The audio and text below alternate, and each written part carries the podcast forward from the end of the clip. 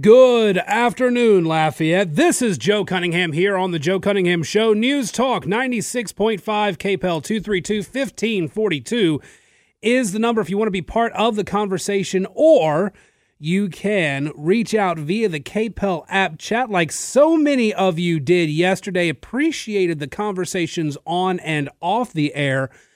If you do not have the KPEL app, you need to get it so that you can catch all of the news of the day, plus have those conversations with us on the air. It's always fun to be able to interact with y'all through there. Now, I want to start with a little bit of advocacy journalism from the folks at The Advocate, or as Moon so lovingly refers to them, the Devil's Advocate. Rebecca Holland at The Advocate had a piece yesterday. Louisiana's top school leader addresses controversial Moms for Liberty group, faces protesters. He spoke to a group that has chapters across the country. There are one, two, three, four, five, six, seven, eight people protesting his appearance before this group.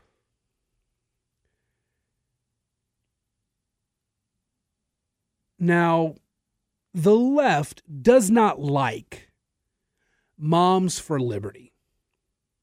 The left does not like parents who want to be involved with their children's education. In fact, Rebecca Holland at The Advocate refers to the Southern Poverty Law Center and their analysis of Moms for Liberty. The Southern Poverty Law Center is a far left organization that finds any conservative group and labels them a hate group. It should not shock you to know that the Southern Poverty Law Center has described, let's see, has described Moms for Liberty as an anti government extremist group. I don't know of any any chapter of Moms for Liberty that has advocated the tearing down of our system of government. They have opposed what some in the public education, the government run education system are doing, but they have not ever advocated anything anti government. But that's how the SPLC wants to describe them. Now, what was Cade Brumley doing there? Cade Brumley was talking about the advancements Louisiana has made in its education system. And he was asked some questions about gender ideology in schools like that, and he really kind of sidestepped most of it. But this article, this article was not really newsworthy an education leader goes to speak to an education advocacy group. This stuff happens all the time. But it is a conservative group or a group that is aligned with conservative ideas. And there were protesters, and it's interesting to note the affiliation of these protesters. One of the protesters is with a group called Reproductive Justice Action Collective. What does reproductive justice have to do with ed- education advocacy?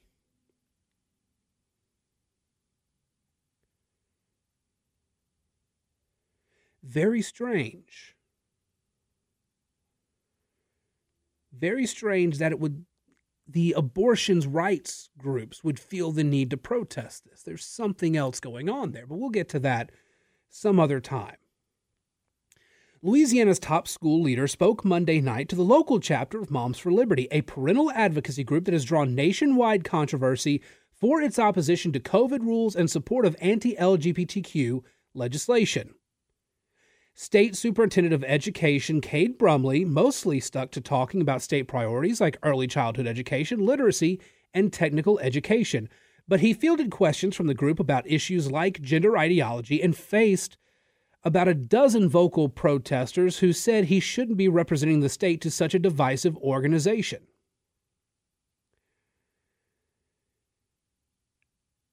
Nationally, Moms for Liberty groups have made headlines for pushing to remove library books, opposing vaccine mandates, promoting bans on critical race theory, and calling for bans on gay teachers talking about their relationships in classrooms, among other controversies.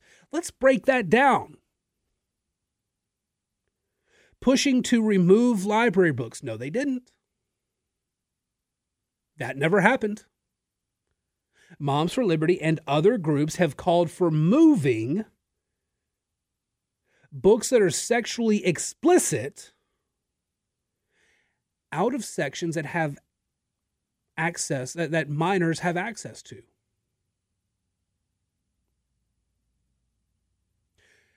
Does a sexually explicit book need to be in an elementary school library? No, it does not. Does that mean that the that libraries that that we're calling on a complete ban of the book? No, we are not.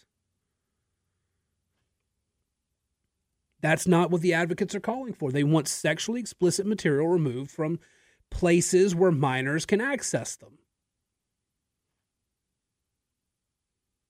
Opposing vaccine mandates. Is that really so controversial? People have done that for decades. Ah, but it's a COVID vaccine. That's clearly a fringy right wing thing. We can't allow that people on the left and the right have been opposing vaccines for decades, promoting bans on critical race theory. What's so interesting about the critical race theory argument is that none of the people who say it's a bad thing to ban it can actually explain what it is. Ibram X. Kendi who is an advocate for critical race theory, cannot describe racism without using the word racism. It's a he is a logical fallacy whenever he talks about it. But critical race theory is something that teaches kids, in, when it's used in schools, teaches kids that there is an inherent imbalance of power, an imbalance of equality. And the kids are supposed to go there to learn the basics of their educational needs.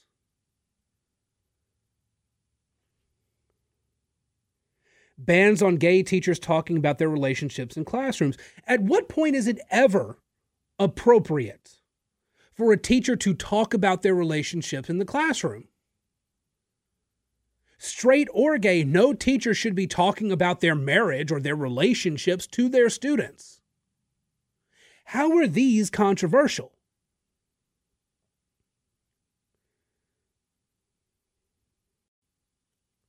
The local chapter has vocally supported controversial bills in the Louisiana legislature, like one that would ban gender affirming care for transgender minors. Or, if we want to be more accurate about it, Rebecca Holland, bills that would allow for doctors to mutilate the genitals of children, to put them on hormone therapies that are not scientifically proven to actually help kids with gender dysphoria.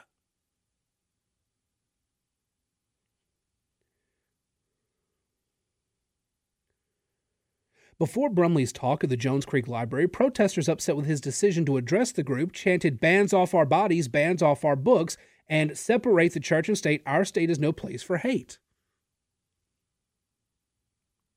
You know what's interesting? Nobody on the right that's mainstream is bringing religion into this. Sure, these are God fearing people they are mostly Christian. But this isn't a religious debate. I've said this before, but let me say it again. The people who are advocating for all the things that Moms for Liberty are against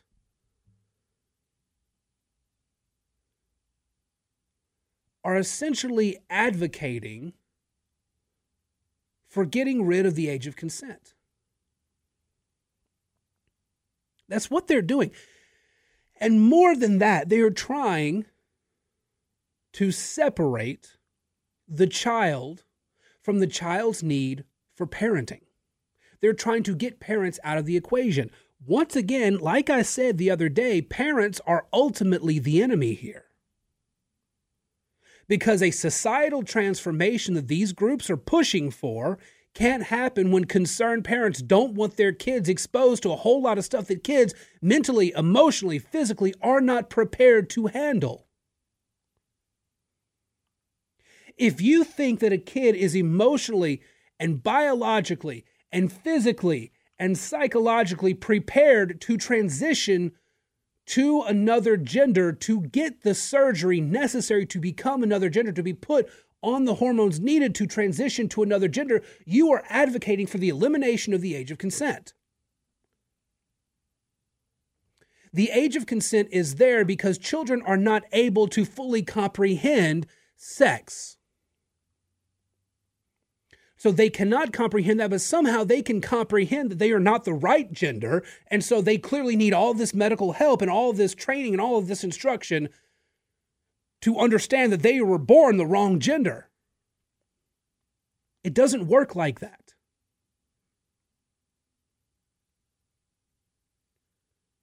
This push by the advocate, by the media in general, by the left in general, to say that Moms for Liberty, a group that cares about their kids and want their kids to receive actual education on the topics that matter, reading, writing, and arithmetic,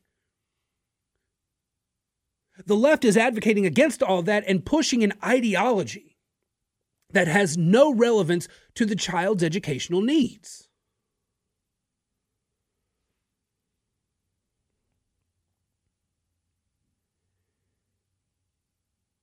Again, normally an educator or an education leader goes to speak to an educational group and it's not news.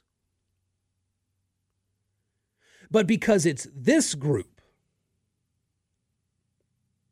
but because it is a group that is of the right, a group that is a local chapter of a major national grassroots organization that is gaining a lot of popularity and is gaining success, they have to be shut down. And Cade Brumley has to be attacked for going to speak to this group. That is not journalism, that is activism. And this reporter is pushing an agenda rather than facts. 232 1542 is the number, or use the KPEL app chat to take part in the conversation. We'll take a break. We'll be back here on the Joe Cunningham Show in just a moment, right here on News Talk 96.5 KPEL. If you're looking for more great conservative content throughout the day, why don't you head on over to my site, redstate.com. I'm a senior editor over there, and I work with a lot of great conservatives putting out a lot of great news and opinion each and every day. Plus, if you use my name, Joe, as the promo code, you can subscribe with a discount to our VIP section where you'll get a ton more great content that you won't find anywhere else. Check out redstate.com today. Welcome back to the Joe Cunningham Show here on News Talk 96.5 KPEL 232 1542 is the number if you want to call and be part of the conversation. It's it's just kind of funny how that works. Brumley's spoken to a lot of groups. Brumley's said a lot of things publicly. Brumley has come out against gender ideology in many different aspects already, but he spoke to this one particular group Moms for Liberty. This is a group that is getting a lot of national media attention, and they're getting it because they've been incredibly successful. The Free Press, uh, a news organization, a news outlet that was started by uh, Bari Weiss, former uh, opinion writer for the New York Times. Uh, a couple, and I think I read the story before, uh, but they wrote a story a while back about Moms for Liberty.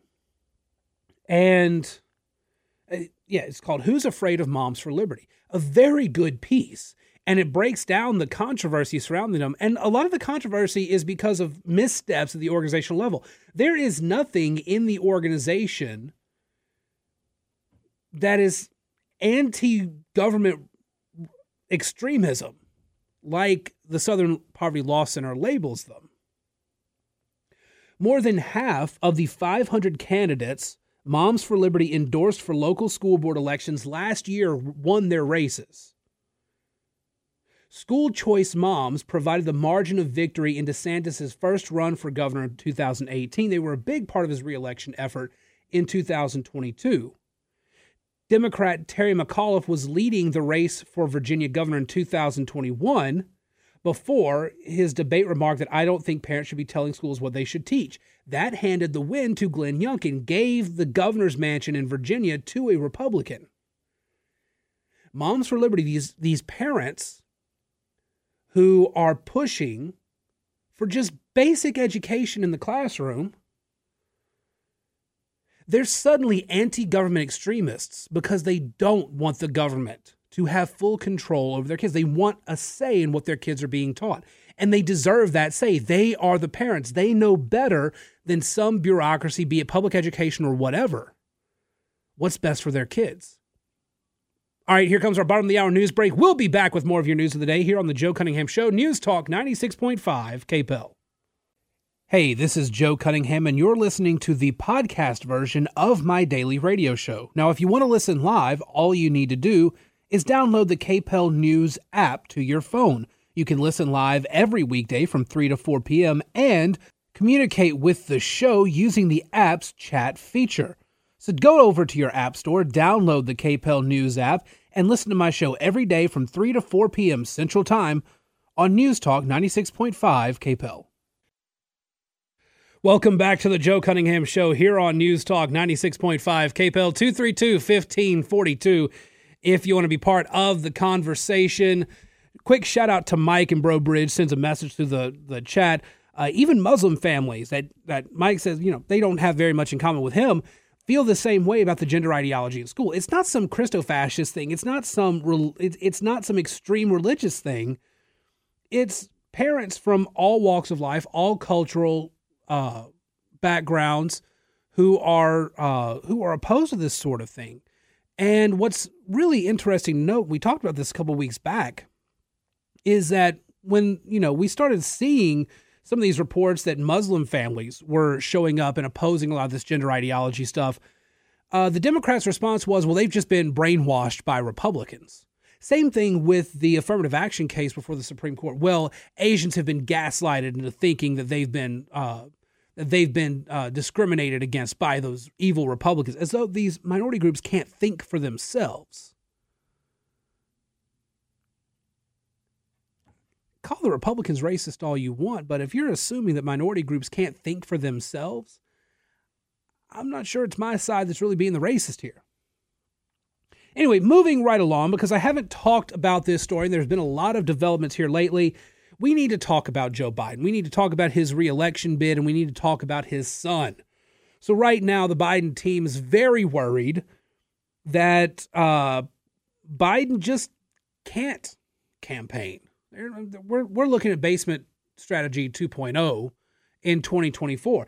This bit from NBC, I think, is, is telling from NBC News. Apparent to anyone paying attention is that the Biden that they may remember from the Robert Bork Supreme Court confirmation hearings of 1987 or the vice presidential debate with Sarah Palin in 2008 is a different man today. His gait is less steady, his speech not as fluid. He has confused Iraq with Ukraine and Rolling Fork, Mississippi with Rolling Stone.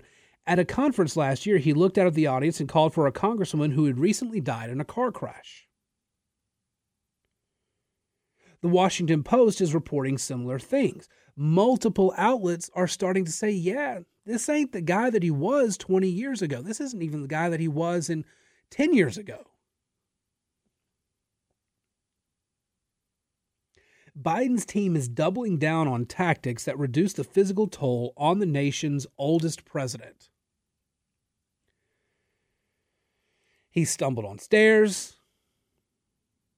He has had all sorts of gaffes uh, the White House has uh, minimized in their planning the public use of stairs and have been using shortened staircases where they could, so he has less of a chance to stumble. Meanwhile, Hunter Biden put his art collection up for sale in spring 2021, just after his dad had gotten elected and sworn in. The White House claimed that there was a definite firewall in place that prevented anyone from knowing the identity of the artist uh, of the of of the people who purchased his art.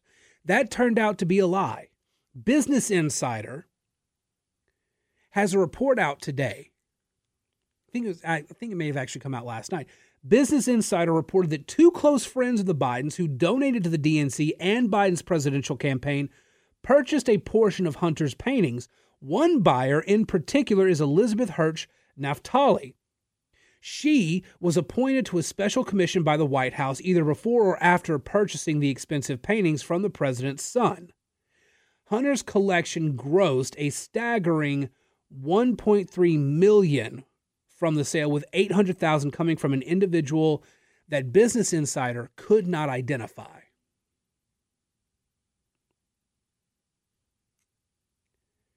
Meanwhile, the DOJ has offered David Weiss, the Trump appointed holdover that US, uh, US, attorney ta- US attorney tasked with investigating Biden, as a witness before the House of Representatives after a ton of allegations that Weiss made about the politicization of the of the Hunter Biden investigation. Meanwhile, Hunter Biden dialed his father into multiple business related calls with overseas business partners. At one point, I think even like turning on speakerphone so his dad could talk to the person he was talking to, to that Hunter was talking to.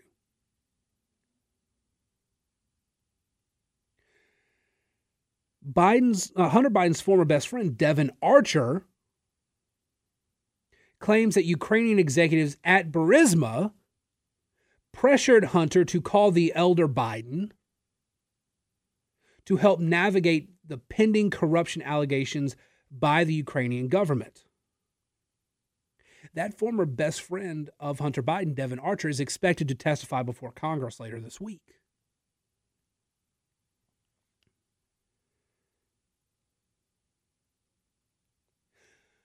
Hunter Biden and Devon Archer were each paid more than like four million dollars. They were paying they were paid millions of dollars for their work with Burisma, which we don't even know what work they actually did. The FBI has even partially confirmed a report from a confidential source that Biden and Archer were paid an additional 5 million in bribes if Biden protected Burisma from quote all kinds of problems.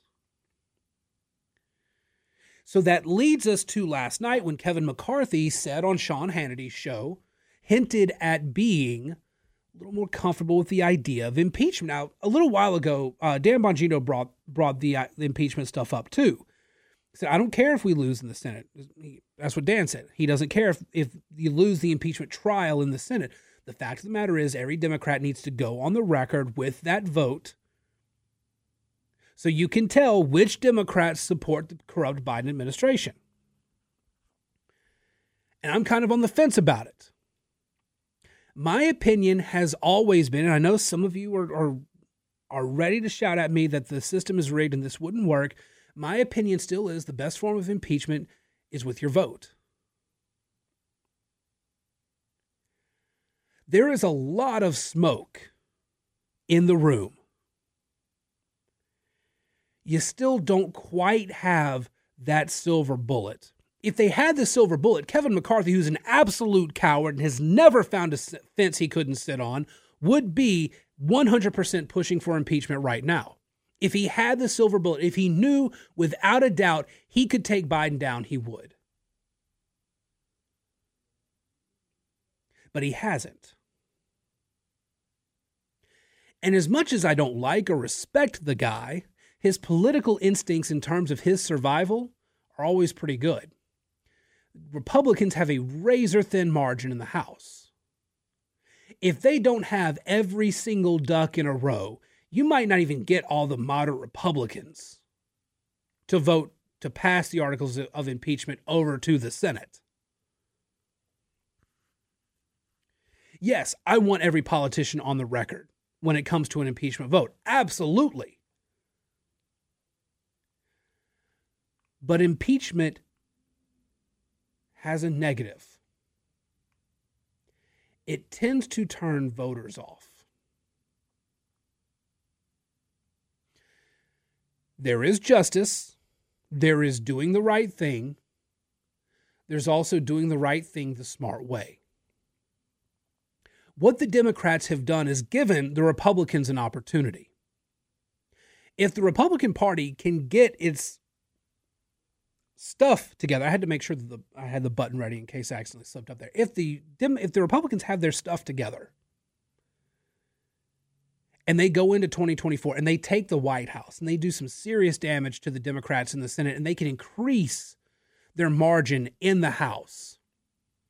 The Democrats have already laid the groundwork. The Democrats have set precedent after precedent, you can absolutely go against, go up against a former or even current political opponent using the Department of Justice. As much as the Republicans are talking about a weaponized Department of Justice, you know good and well that the moment Joe Biden is out of office, if he doesn't find a safe harbor somewhere, he's screwed. If Hunter Biden doesn't have a house somewhere in a country that doesn't have an extradition treaty, he is screwed. Because you know that the Department of Justice will be sent after the Bidens. And if the Department of Justice doesn't, then you know that the next Republican president will absolutely clean house, rehire people that will go after the Bidens, and then do so. The Democrats have laid the groundwork here. The Democrats have set the precedent. If you don't like the guy who came before, if you think he is a criminal, whether he is or isn't, if you don't like him, if you don't like the way he looks, the way he talks, you can go after him. You can weaponize the entire justice system against that political opponent. You know, you know that the Republicans will take that opportunity in a heartbeat to really go after the Bidens in a way they simply can't through just House Republican committees.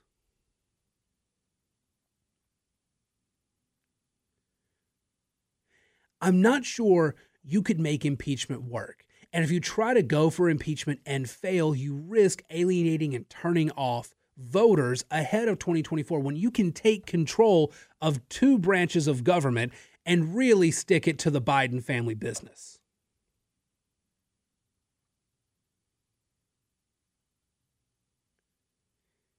If you rush into impeachment and you don't have all of your ducks in a row and you don't have that silver bullet, and you don't have a way of convincing a few Democrats to join your side on impeachment, you don't even have a way of getting all of the Republicans to support you on the impeachment. I think there's probably some whispers in the background there. If you don't have all of your ducks in a row, you just gambled away a political and you've gambled away political capital, which is why Kevin McCarthy won't come out and say that he's for it. He's hinting that it's about time, but he's not pulling the trigger on it. And that tells you what you need to know. Kevin McCarthy will not do something unless he thinks he has a win.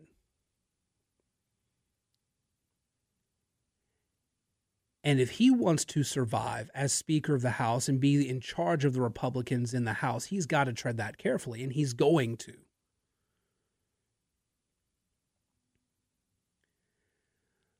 The Republicans have an opportunity. Keep digging up more and more and more and more and more and more and keep flooding the zone with it. And at the same time, like I said yesterday, let those presidential candidates, let the presidential candidates focus on the economy. Let them focus on a hopeful message. Let them focus on things that voters really and truly care about right now.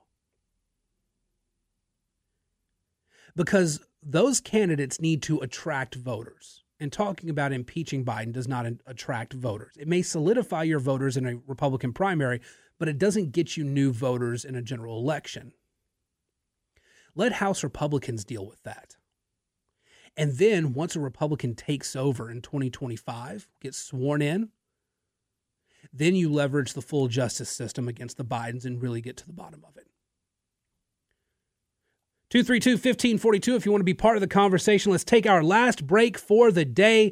Come back and wrap up the show. Your calls, your messages on the KPEL app chat, that and more here on the Joe Cunningham Show, News Talk 96.5 KPEL.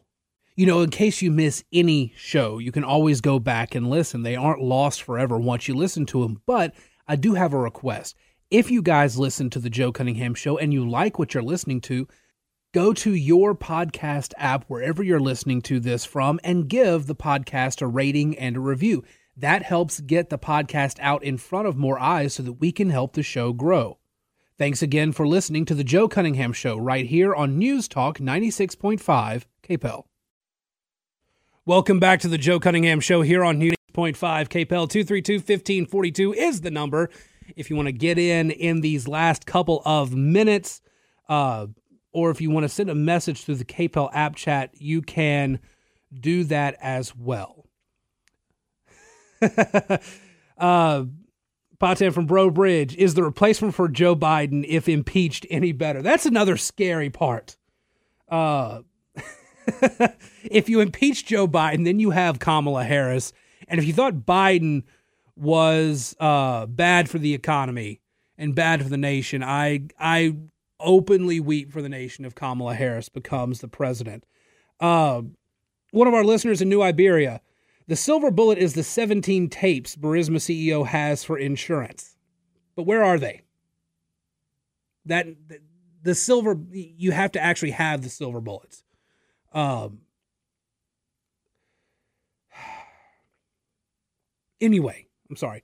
Uh, there's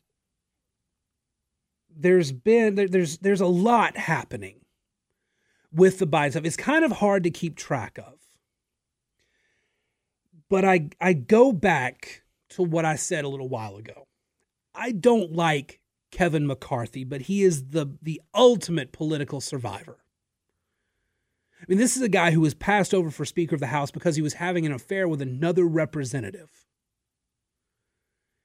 and still managed to work his stay in leadership and work his way back to eventually become the speaker, become the leader of Republicans in the House. Scandal would not take him down. He's not going to pull the trigger on articles of impeachment unless he is absolutely certain they've got it. It's a very, very big, big political risk. It burns a lot of political capital to go through with that. And if you lose it, yeah, you get every Democrat on the record, like Bongino was saying in his, I think, his third hour. Yeah, absolutely. You get every Democrat on record as to whether or not they support Biden on that. But you put up articles of impeachment and you failed. that is a black mark on your um, on your record, on your congressional record. You don't get that victory. You swing and miss on that victory. Voters do hold that against you. So Republicans need to be wary on that. Kevin McCarthy is going to be wary on that. Do I think what he and his family have done is impeachable? Maybe so. Members of his of his administration definitely need to be impeached. But make sure you have everything laid out ready to go. You need that silver bullet. All right, that's it for me. You can follow me on Twitter at Joe P. Cunningham, Facebook.com slash Joe Cunningham Show, email joe at redstate.com. The podcast version of the show will be coming up in just a matter of minutes over at joecunninghamshow.substack.com. Listen to it there or catch it on whatever podcast platform you use. If you use Apple or any of those podcast platforms, don't forget to give the podcast version of this show a rating and a review. That just helps open it up to more eyes. We want to get want to get uh, as many people listening as possible because I love hearing from y'all even if we increase this audience beyond the scope of just our nice little intimate city here. You guys have a great one. Shannon is offsides next here on News Talk 96.5 KPEL. Have a good evening.